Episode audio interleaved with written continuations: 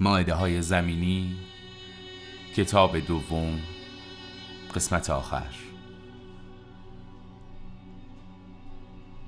ناتانائیل با تو از لحظه ها سخن خواهم گفت آیا پی برده ای که حضور آنها چه نیرویی دارد؟ اندیشه نه چندان استوار درباره مرگ سبب شده که برای کوچکترین لحظات زندگی خود آن ارزشی را که باید قائل نشوی و آیا در نمیابی که اگر هر یک از این لحظات به نحوی به اصطلاح مشخص بر زمینه تیر و تار مرگ قرار نمی گرفت نمی توانست درخششی چونین شگفتانگیز داشته باشد؟ اگر به من می‌گفتند اگر برایم اطمینان حاصل می‌شد که زمانی نامحدود در پیش رو دارم هرگز دست به هیچ کاری نمی زدم هرگز. بیش از هر چیز از اینکه خواسته بودم کاری را بیاغازم خستگی از تن بتر می کردم چون برای انجام دادن کارهای دیگر نیز فرصت کافی در اختیار داشتم. در آنچه می کردم هرگز انتخابی در کار نبود. اگر نمی‌دانستم که این گونه زندگی به ناچار پایان خواهد پذیرفت. و من پس از زیستن به خوابی فرو خواهم رفت اندکی عمیقتر و اندکی قفلت بارتر از آنکه هر شب در انتظارش هستم.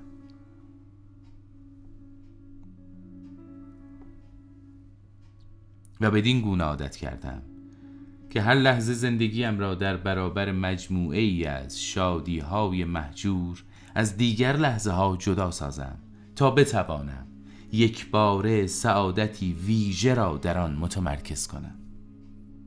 آنچنان که در نزدیکترین خاطراتم نیز دیگر خود را باز نمی شناختم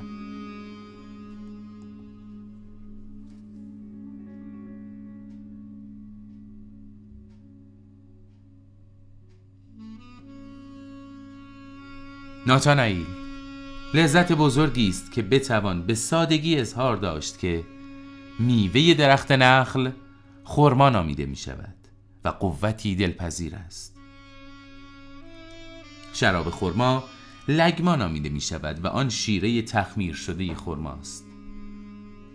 عرب از آن مست می شوند اما من چندان دوستش نمی دارم شرابی که آن چوپان قبایلی در باغهای زیبا به من داد پیاله ای از همان لگمی بود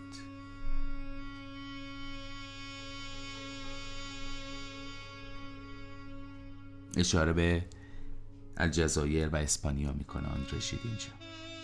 امروز صبح هنگام گردش در یکی از گذرگاه های چشمه ها قارچی شگفتانگیز پیدا کردم.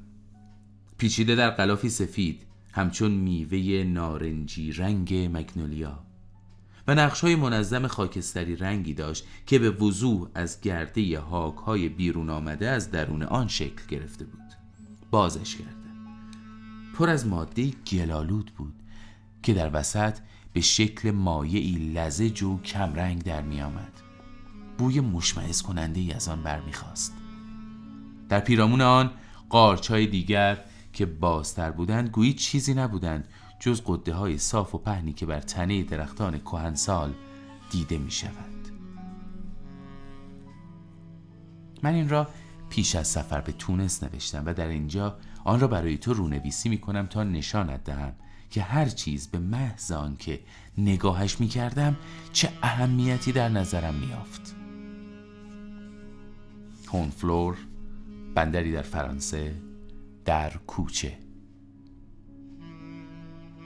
و گاه به نظرم می رسید که دیگران در پیرامون من تنها برای آن در جنب جوشند که بر احساس درونی من از زندگی فردیم بیافزایند دیروز در اینجا بودم امروز در آنجا هستم.